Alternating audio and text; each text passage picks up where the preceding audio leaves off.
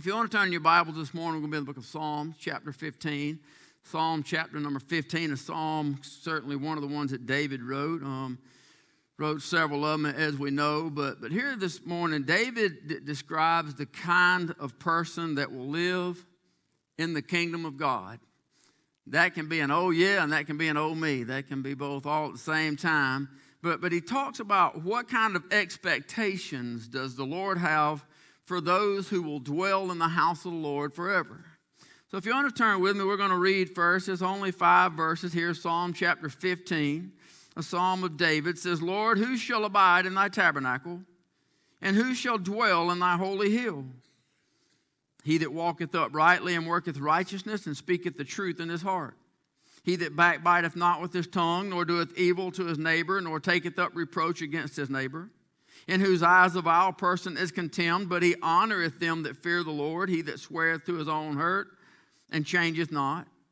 He that putteth not out his money to usury, nor taketh reward against the innocent. He that doeth these things shall never be moved. So I want to look at a picture this morning, if we could, just for a minute. I want to look at God's family portrait. God, thank you so much for being so incredibly good. God, thank you for loving us in spite of us. Thank you, Lord, for grace that truly is without measure and mercy that we don't deserve and love that is truly beyond understanding, God. Thank you for loving us in spite of us. Thank you, God, that you'd save sinners like us, God. Thank you for this precious book that you would give to us to hold and to learn from, that we might study, that you might teach us, God. I thank you for Faith Baptist Church, Father. I thank you for those that are here, God. I know from the text this week there's many at home, many with COVID, many um, with COVID. Um, Lord, I don't want to say fears, but, but certainly needing to protect themselves. And right now, I know they're watching by way of live stream, God. I pray you'd reach out and bless them right where they are. I know some are getting in those last minute vacations before school starts. Father, I pray you'd reach out and bless them right where they are. Put a hedge of protection about them, bring them home safe, God. Lord, I just want to tell you thank you for being so good. I want to ask you to meet with us this morning. Help us to be pleasing to you in all that we do. In Jesus' name we pray. Amen.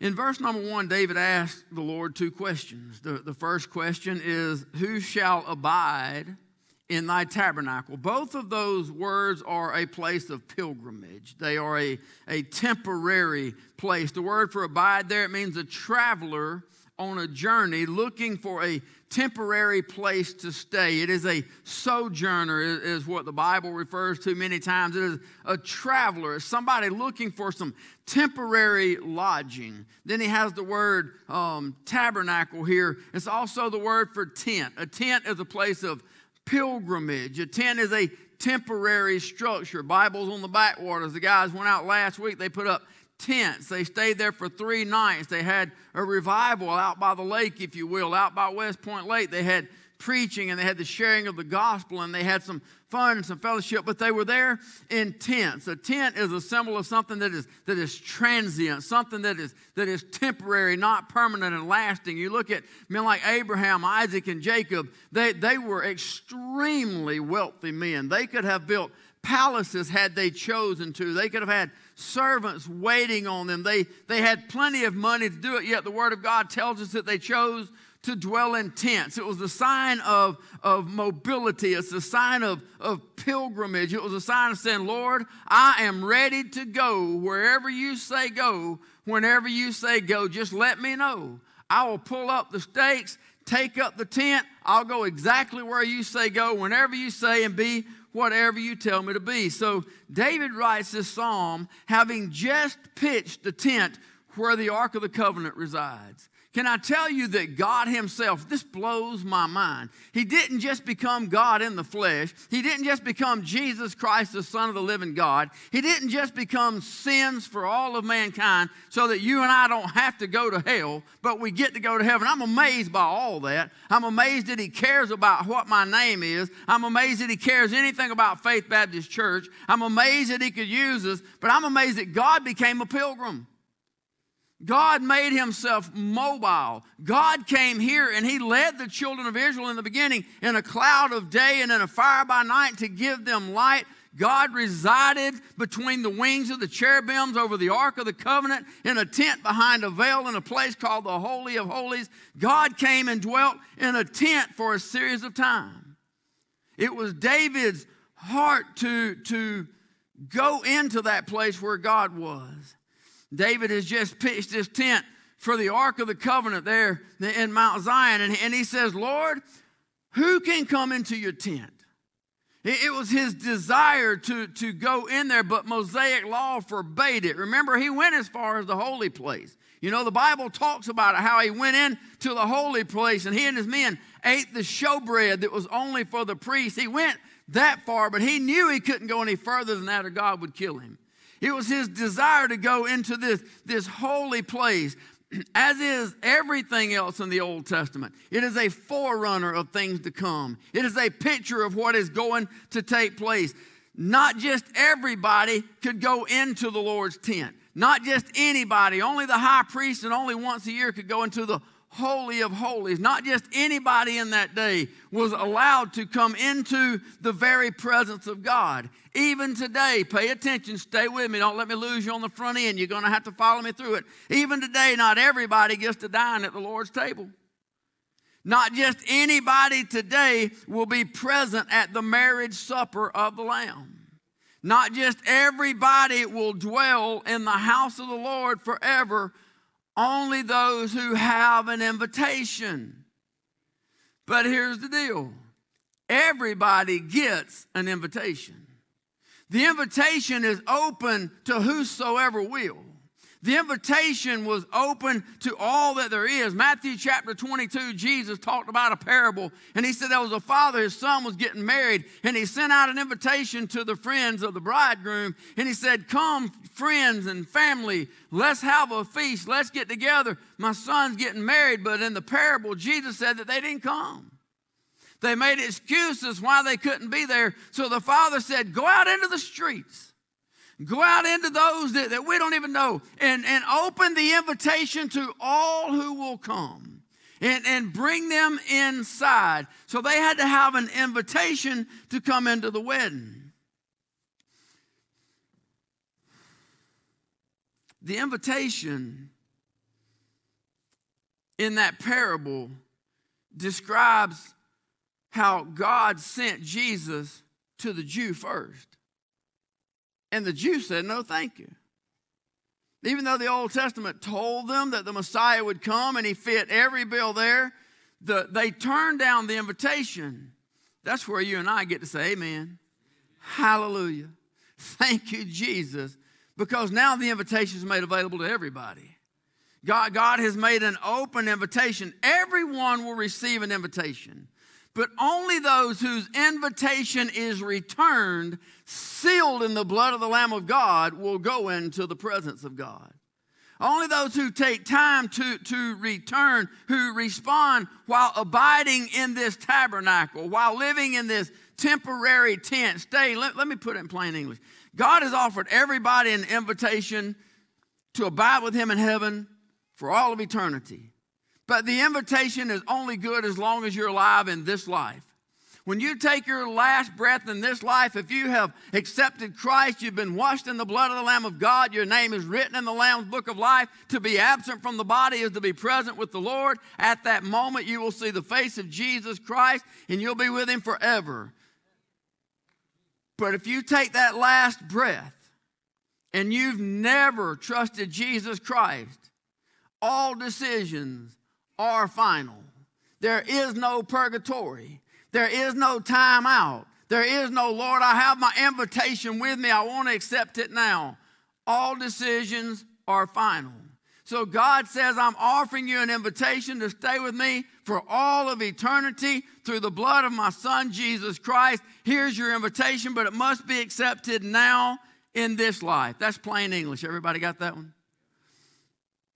The second question David asked the Lord is, is who can come into thy holy hill? A hill is a sign of something permanent. 2 Samuel chapter 7, David desired to go uh, into the temple of God. He said, to Nathan the prophet, See how I dwell in an house of cedar, but the ark of God dwelleth within curtains. David desired to build a temple for God. He wanted to build a temple, a place that God might come, but, but God said, No, you're not going to be able to do that. But in verse number 12, he said to David through Nathan the prophet, When thy days be fulfilled and thou shalt sleep with thy fathers, I will set up thy seed after thee, which shall proceed out of thy bowels, and I will establish his kingdom. He shall build an house for my name, and I will establish the throne of his kingdom forever. So God promises David that even though he's not allowed to build this temple, but because of his heart's desire, he is going to set up this covenant that will be established forever.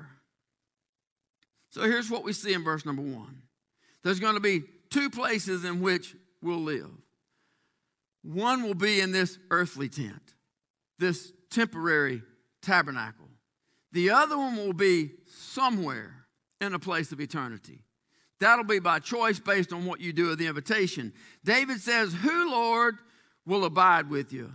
What the text shows us is that those who do not abide with the Lord in this life, in this tabernacle, in this tent, those who do not abide with Him temporarily now will not dwell with Him then.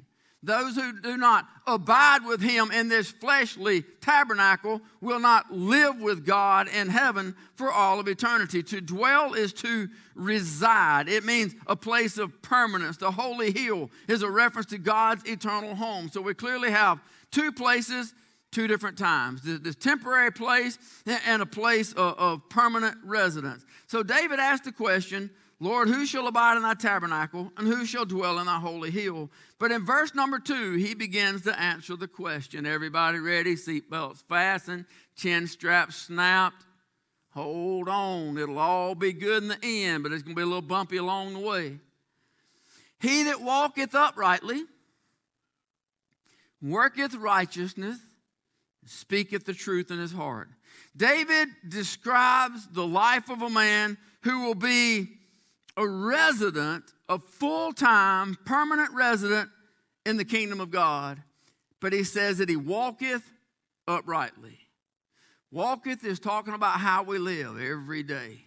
He's talking about how we act, how, how we go about doing things. It's talking about our, our actions. Do we walk in a way that the world can easily see Christ in us every day?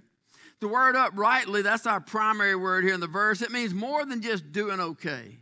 It carries the meaning of being perfect on the inside as well as on the outside. It means that, that our daily walk is to be consistent with the Word of God. It, it, it's not just what we do, but it's also what we say and what we think. It's not just actions and deeds that have to line up with the Word of God, but it's thoughts and processes that all needs to be in line with God's word. Now, in the Old Testament, we know that the children of Israel had to bring a sacrifice. You know about the lambs, the rams, the goats. You know, if a family was poor, they could have two turtle doves. But you know about the sacrifice for the lamb. A father had to bring a sacrificial offering that once a year, and it had to be an unspotted lamb. Everybody know what I'm talking about. Uh, if not, you go back and read the Old Testament. I'll give you some homework you need to study up on a little bit. If you're not ready, you need to.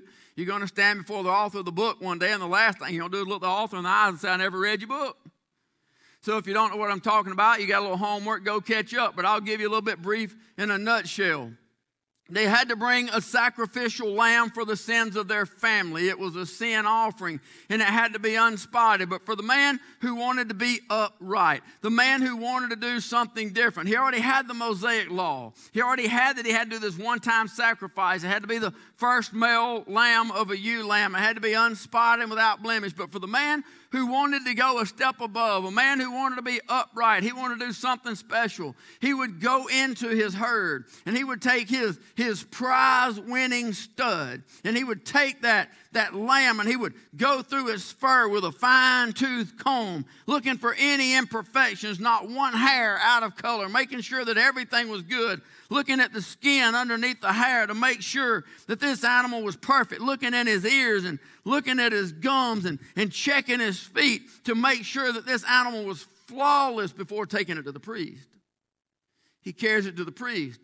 The priest does the exact same routine. He goes over this animal the same way the hair, the fur, the feet, the teeth, the gums. He checks out to make sure that this animal is completely perfect on the outside. He is flawless. There are no blemishes visible on this animal, but the sacrifice is not complete yet this particular sacrifice, the priest would take it in and he would put it on, on the altar and he would sacrifice this animal. Then he would take all of the interior parts of the animal and he would go through each interior part, inspecting this animal to make sure that everything on the inside was as perfect as everything that was on the outside. When the animal was found to be completely perfect and unblemished on the inside and on the outside, then you had this perfect sacrifice that is be without blemish. Now, to put that in spiritual terms, is what David is talking here in the psalm.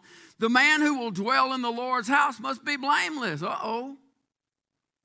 The man who will dwell in the Lord's house must be without blemish, not just on the outside, but on the inside. David says that the man walks uprightly, but not only does he walk uprightly, but it says that he worketh righteousness. That means the, the works that he does must be able to stand the test, must be able to stand the trial of fire is recognized by God. Paul talks about that. 1 Corinthians chapter 3, the things that we do, the works that we do here on earth will be tried as by fire. Things that we do for wrong motives, wrong intentions, you know, to see and be seen, pat on the back, compliments of men, things that we do with wrong interior motives, those things will be burned up as wood, hay, and stubble. But things that you did for the glory of God, things that you truly did that a lost soul might be saved or that a Christian might find help, that somebody might find a way, things you did that God Himself might be glorified, those things will come through the fire as gold and silver and precious stones, and there will be rewards. to be without blemish then David goes into one of the greatest areas of trouble. Lord, I hate to even go there. It's going to get us all in so much trouble, but I can't pass it. If I could, I would, but I can't dance around the Word of God. It is that wicked, deceitful tongue. God help me, I would cut it out, but that don't stop me from thinking it. Amen. James says in 3 2, if any man offend not in word, the same is a perfect man, able also to bridle the whole body. David says that the man who dwells in the Lord's house says he speaketh the truth in his heart. That word truth is used 237 times in the Word of God. This is the first of 41 times that we find it here in the Psalms. Only God can see what is in a man's heart. David says the one who dwells in the Lord's house is the one who not only speaks the truth, but the truth lives inside of him and, and everything in them desires to be pleasing to God. It's, it's just like the examination of that sheep. There has to be an inspection of the outside and the inside. I'm fixing to go to meddling right here. I'd appreciate it if nobody leave because it's going to look bad on yourself if you leave right now. Please don't turn me off on live stream. I'll be done. Besides, you at home, you didn't have to experience this this morning anyway, so just keep your sets on don't go anywhere. You two—a promise is, is just, it's just in the house right here because there's going to be somebody that says, Oh my goodness, well, I did that this morning. If you didn't do it today, you've probably done it this week. If you ever had to talk to somebody that, um, oh, it sounds so brutal. You just really don't care that much about. That's not, y'all don't even have anybody like that in your life, do you? I'm the only heathen in this house. You know the one that like your personality in there somehow just don't click. I mean, if you if you didn't talk to them again, it'd be okay. You don't mind praying for them. I just don't want to have to interact with them any. Anybody know what I'm talking about? Y'all starting to warm up the idea. I see you got some of those. But when you see them, oh hey, it's so good to see see you. I hadn't seen you in so long. How's that precious family of yours doing? And you walk away going, yeah.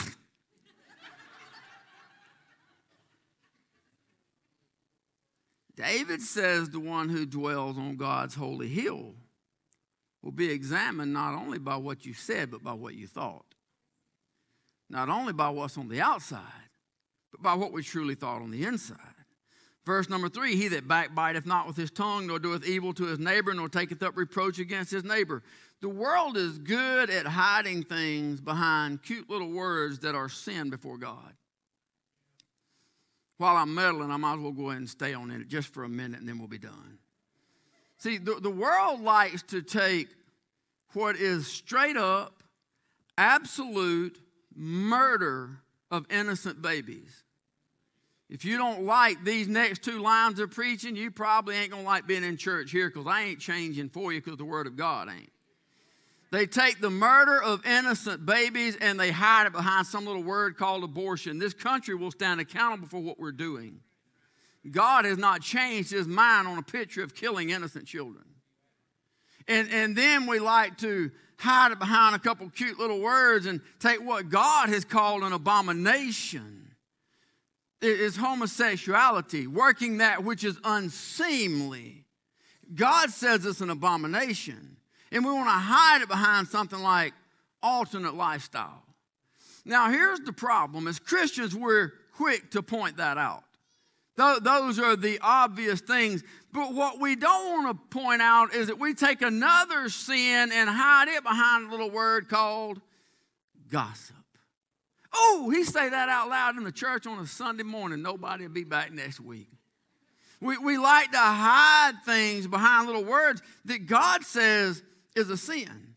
If it ain't bad enough, Today, it's not just our tongue that keeps us in trouble because we got those crazy little boxes that's got them dots that you spend all your time doing, and we text it more than we talk it. But all that shows it don't matter if it comes from, from the thumb or from the tongue, it comes from the heart.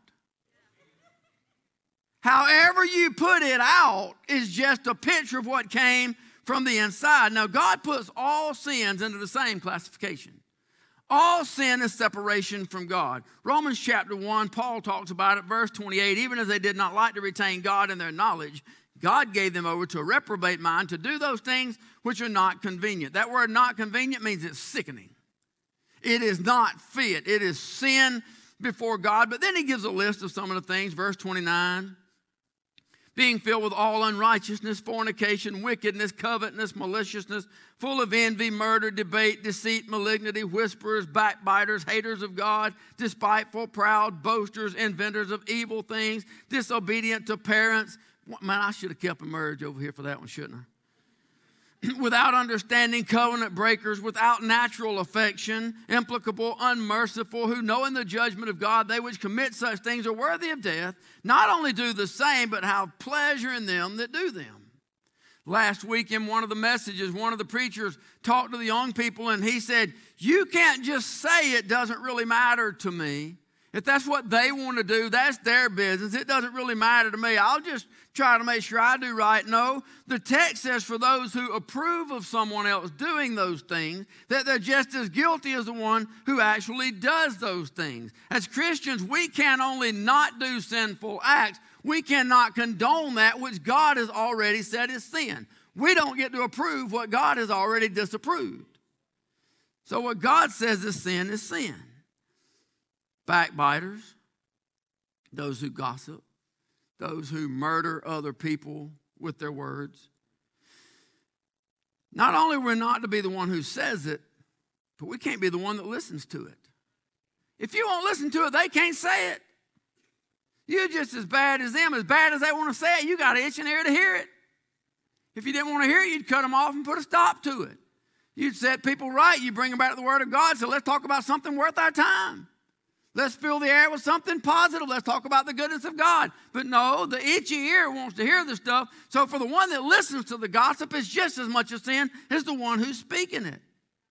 Can I tell you that stuff gets around and words can be extremely hurtful? Wednesday night they did a skit. A couple of the young ladies did a skit over here, did an amazing job. Lindsay Pike was one of them in the skit, and she she pointed out the fact that Sticks and stones may break my bones, but words will never hurt me is a straight up lie. Words will cut you deeper to the heart than anything else can cut you. If anything else cut you as bad as a word cuts you, you would bleed to death from it. They not only cut, but they leave scars that never heal. They, they put things in that, that never go away. did an amazing job. Words of the tongue. Words of the tongue. You listening? Words of the tongue are a portrait of the heart. Do I need to say that again? Words of the tongue are a portrait of the heart.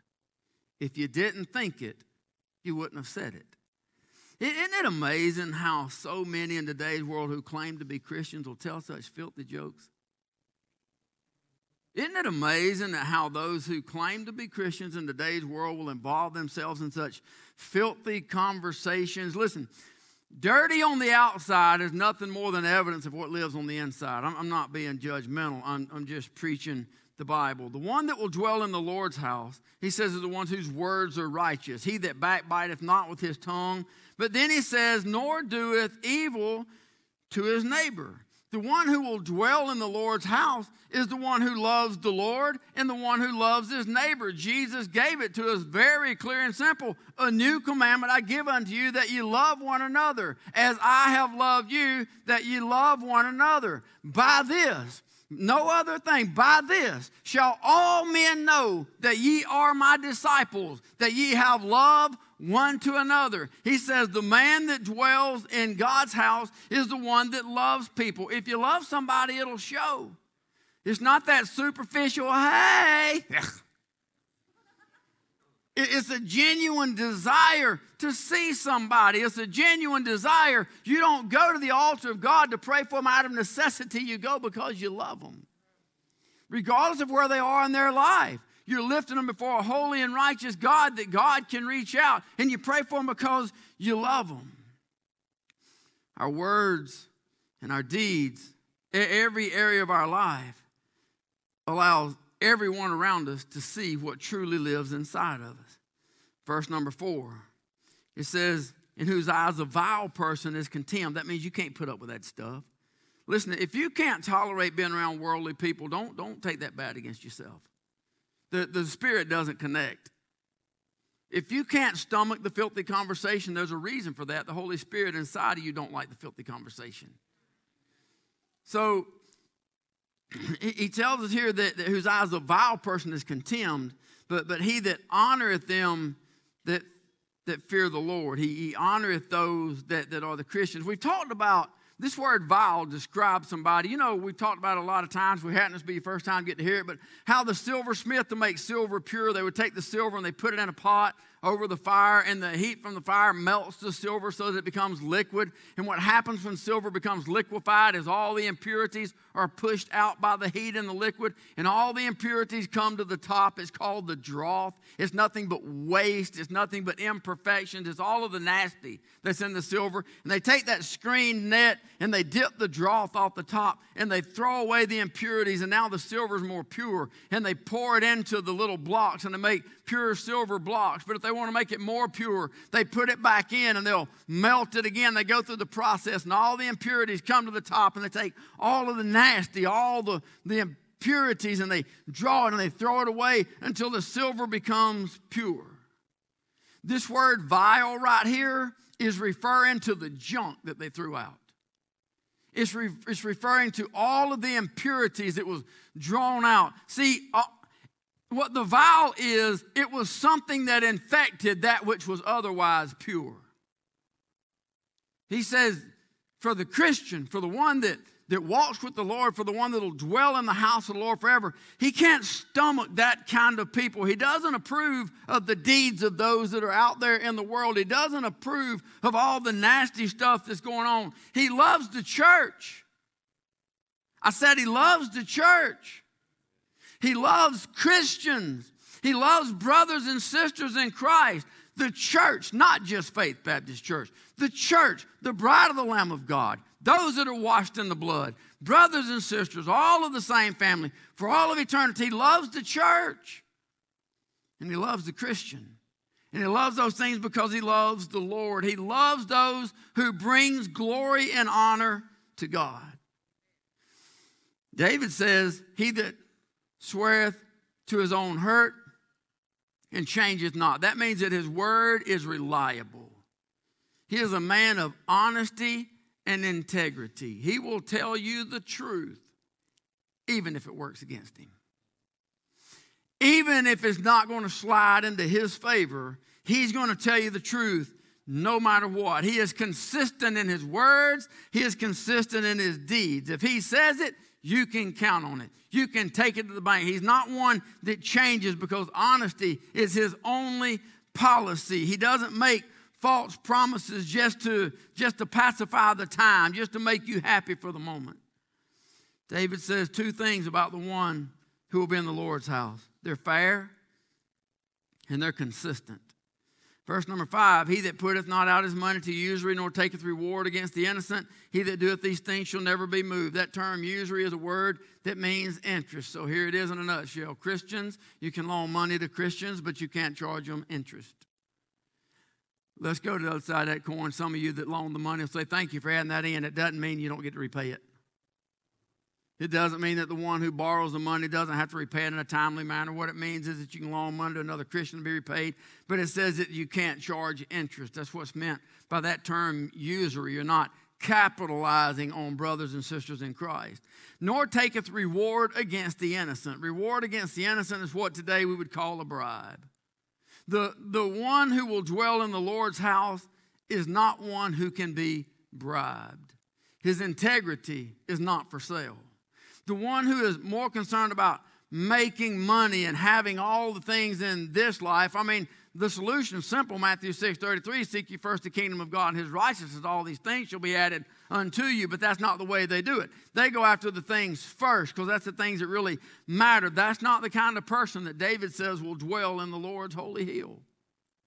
But David says this about the one who lives their life in the way that he described in the previous three verses. He says, He that doeth these things shall never be moved. Oh, I like that part.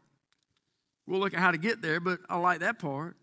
He, he's fixed on the things of God. David says in the first Psalm, chapter 1, Blessed is the man that walketh not in the counsel of the ungodly, nor standeth in the way of sinners, nor sitteth in the seat of the scornful. But his delight is in the law of the Lord, and in his law doth he meditate day and night. He shall be like a tree planted by the rivers of water, that bringeth forth his fruit in his season. His leaf also shall not wither, and whatsoever he doeth shall prosper. The one who does those things not only will be in a fixed position in this temporary tent, but will be a full time resident of the Father's house. He will dwell permanently, live permanently on the holy hill.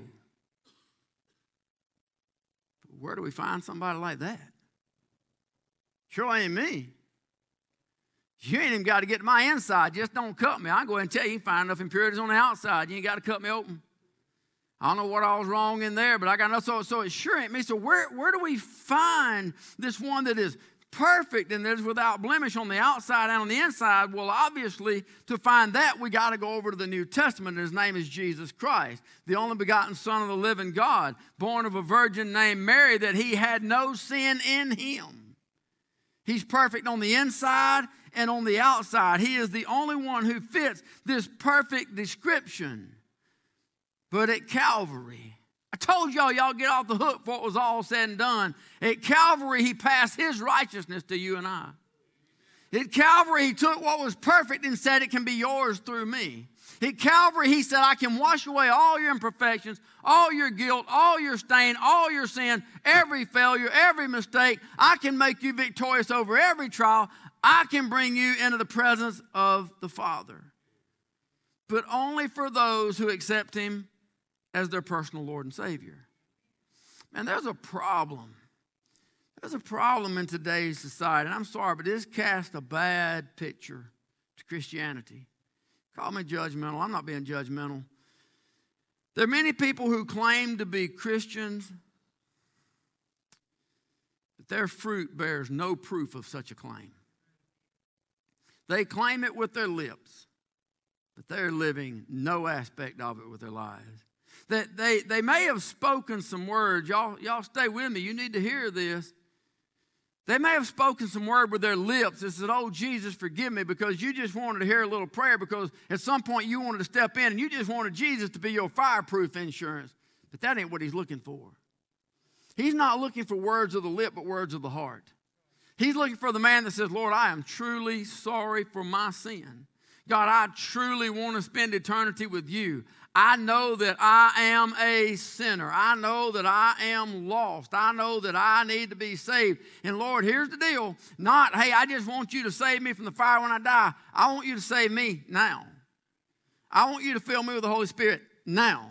I want to live my life pleasing to you now. And they surrender their heart and their soul to Jesus Christ because they spoke from the heart. To be a resident in the Father's house, the only way we can get there is through the righteousness of Jesus Christ.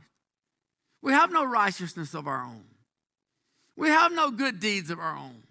We're never going to do enough good stuff to, to earn your way into heaven. The, the works that we do will never get us in. The only way to enter into heaven is through Jesus Christ. So, David here, to me, describes a person that we can't be except through the precious blood of Jesus. 1 Corinthians chapter 11, Paul says, Let a man examine himself. And so let him eat of that bread and drink of that cup. If we examine ourselves and, and we look at the way we're living, how far are we from that picture? How, how many flaws can we think of just right off the top? How close are we to truly being like Christ? Because that's our goal. Regardless of our weakness and our failures, that's our goal. It's our desire to be like Christ. Anybody want to be like Christ? Go ahead and someone raise your hand. You want to be like Christ? We want to be. It's a struggle in it. We want to be like him, but that's because we have the Holy Spirit in us that gives us a, a, a, desire. So, so the question is, do you have a relationship with Jesus Christ? That's what it all boils down to. Do you see yourself dining at the Lord's table? Can you see yourself seated at the marriage supper of the Lamb? It all boils down to the relationship. For those who will dwell in the house of the Lord forever, there has to be a desire to serve Him now in this life. While it may be true that no amount of works that we may do will get us into heaven, we don't work for salvation. We work because of salvation. We don't work to get saved, we work because we are saved. We don't do things to get into the presence of God. We do things for the glory of God because it's what He's already done for us. Newsflash, some of you ain't gonna like it. All of the ministries, and if you look at this church, it's full of ministries and all the things that's out there. All of the ministries are not there for this pastor and that staff to do. The ministries are put in place by the staff so that you have ministries to serve in, that to create opportunities so that all of God's children can reach a lost and dying world. It's not our job to get in and do every ministry that's here. There ain't enough of us. But everybody likes to do something different. There are ministries in this church where everybody can serve. If you don't, it's because you're choosing not to. I just lost half of you. Don't turn me off. Stay there, stay there, stay there. Don't turn me off. The ministries are in place so that God's children can serve because if we're truly saved, we're just going to want to serve God. God has no interest in being associated with hypocrites. Oh, you did not say that on a Sunday morning out loud, too, what I'm talking about. God has no desire to be involved with someone who is a part time Christian. You either are a Christian or you're not a Christian. And the proof of the truth lies within your works. The proof of the truth lies in how you live, what you do, if you don't serve him when you think nobody's looking, then don't try to serve him when you think people are. It all comes from the inside. So, what David says here is if we're going to dwell in the house of the Lord forever, we must have a relationship with Jesus Christ. If we truly have a relationship with Jesus Christ, then it's more than just casual Christianity. What David says, just pulling them out of the text right there, it's about walking uprightly, it's about working righteousness. It's about speaking the truth in our hearts. It's about not backbiting, not backstabbing, not gossiping, not tearing down others with our words. It's about loving our neighbor, not taking reproach on them, still pulling them right out of the text right there. It's about honoring them that fear the Lord. That means loving our brothers and sisters in Christ. It's about being consistent in our words and our actions, being a person of integrity, somebody that we can count on, somebody that's always the same. It's about a person who does more than just fill the air with noise pollution. If they say something, it means something, it has something to do with the glory of God. It's about a person who is truly filled with the Holy Spirit, and it is evidenced by the life that they live. Now, that's what David says the person looks like who will dwell with the Lord in his holy hill. And he says, if we're going to dwell with the Lord in his holy hill, we ought to look that way in this temporary tent that we're residing in now. But he says, He that doeth these things shall never be moved. Oh, I like that part of the promise. Let me ask you, would bow your heads right where you are just for a minute. I just want to ask you a question. If everybody just bow your heads, close your eyes just for a minute. You, you don't need to look around. It's just a simple question. Do you know that you've trusted Christ as your personal Lord and Savior? Do you know for a fact that after the trumpet sounds and Jesus calls home the bride, do you know that you'll be at the marriage supper of the Lamb? Do you know that you'll be dining at the Lord's table? Do you know that after the tribulation and after the thousand year millennial reign, when God brings all things to the end and He restores all things new, do you know that at that time you'll still be in the presence of God? one of his children living in the kingdom of God because you've trusted Christ as your personal Lord and Savior, and you know that now beyond a shadow of a doubt, nobody can take it, nobody can shake it, nobody can change it. You've got a relationship with the Father through the Son that nobody can have, and you know that. Will you raise your hand right where you're at? Just a testimony that says, Hey, I thank God all my sins are washed away. I thank God for what He's done in me. I thank God that even a sinner like me can be restored into a presence of fellowship with God Almighty. I thank God that I am saved. Thank you for the hands all over the building. You can put them down. So, for all of us who raised our hands, the question is are we living proof that Christ lives inside of us? Are there things in our lives that will make another Christian look at you and go, mm, mm, mm, mm, mm? Man, you know that ain't right. Are, are there things in our life that the world out there could look at and say, oh, he's supposed to be Mr. Christian? If that's what Christian is, I don't want none of it. You know what I'm talking about? So, those of us that raised our hands, are we living what we're supposed to be living the way we're supposed to be living it. Can the world see Christ in us and through us? That's your question. That's your question for you and you alone. If not, I'd ask you right now, just take a minute and pray. You can pray right where you are. Say, God, help me. I, I want to be that person. I want, I want to be pleasing to you. Really, nothing else matters. I just want to be pleasing to you, God. Help me to be everything you want me to be and Help me to overcome sin and temptation. Help me to be the person that David described right here. I just want Christ to live in me, that the world might see Christ in me.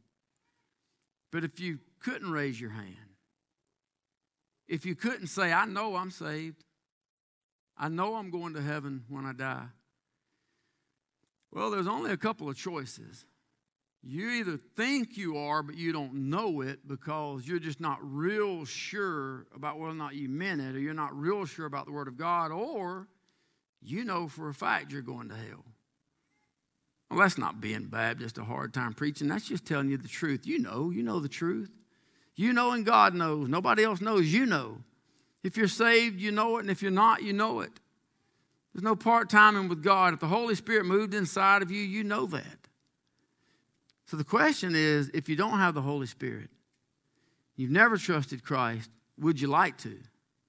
Would you like to know that you know that you know? 1 John 5 13 says, These things have I written unto you that believe in my name, the Son of God, that you may know that you have eternal life, and that you may believe on the name of the Son of God. That you may know that you have eternal life. There is no hope so in what I have. I don't hope anything, I know so according to God's word because Jesus Christ is the Savior of my life, Savior of my soul, my Lord, my Redeemer. You can have that this morning. Maybe out there on live stream, maybe on YouTube. Listen, it may not even be Sunday morning anymore. You may be watching this in 2022. I don't know. I don't know when you see it, but I do know this. If you're hearing it right now or whenever you're hearing it, God put you here for a specific time. Behold, now is the acceptable, the acceptable time. Today is the day of salvation. Today is your day. So, whenever you're hearing this, your time is now. Are you willing to trust Jesus Christ as your personal Lord and Savior? Lord, I am a sinner. You can't be found until you know you're lost. If you think you're good enough to get to heaven on your own, you're never going to get there. You got to know that you're a sinner, lost, separated from God by your sin, and say, Lord, I know I'm a sinner. And I'm just asking you to forgive me of my sin. I'm just asking you to come into my heart and save my soul in Jesus' name. I want to live for you. I don't want to just not have to go to hell. I want to live for you. I want to live for you in this life, and I want you to help me. Will you fill me with your Holy Spirit? Give me guidance and direction now. Save my soul now. It's not a magic prayer. It doesn't have to be a word for word. You just have to surrender your heart to God through Jesus Christ. If you're faithful to ask Him, He's faithful to save you. God, thank you so much for being so incredibly good. Thank you for loving us the way you do, God. Thank you for the precious blood of Jesus that washes away all of my sin, everything that I have done, everything that I will do, God, that everything is washed in the blood of Jesus Christ. Thank you, Lord, for any this morning that may have trusted Christ as a personal Lord and Savior, God, I pray you'd fill them with your Spirit. I pray you'd give them guidance and direction, Lord. Will you walk with them and help them, Father, to be pleasing to you? Help them to learn your way, help them to learn your word, God. I pray you'd put Christians in their path to help them with guidance and counsel. Lord, for those this morning that are your children, said, Lord, I just, I've made some mistakes. I just want to do things better. I just want to do things right. I want to be the picture of the person. I want to be in God's family portrait. I want to be a picture of the one that, that David described. I want to be the one that you can look on pure on the inside and the outside. And I know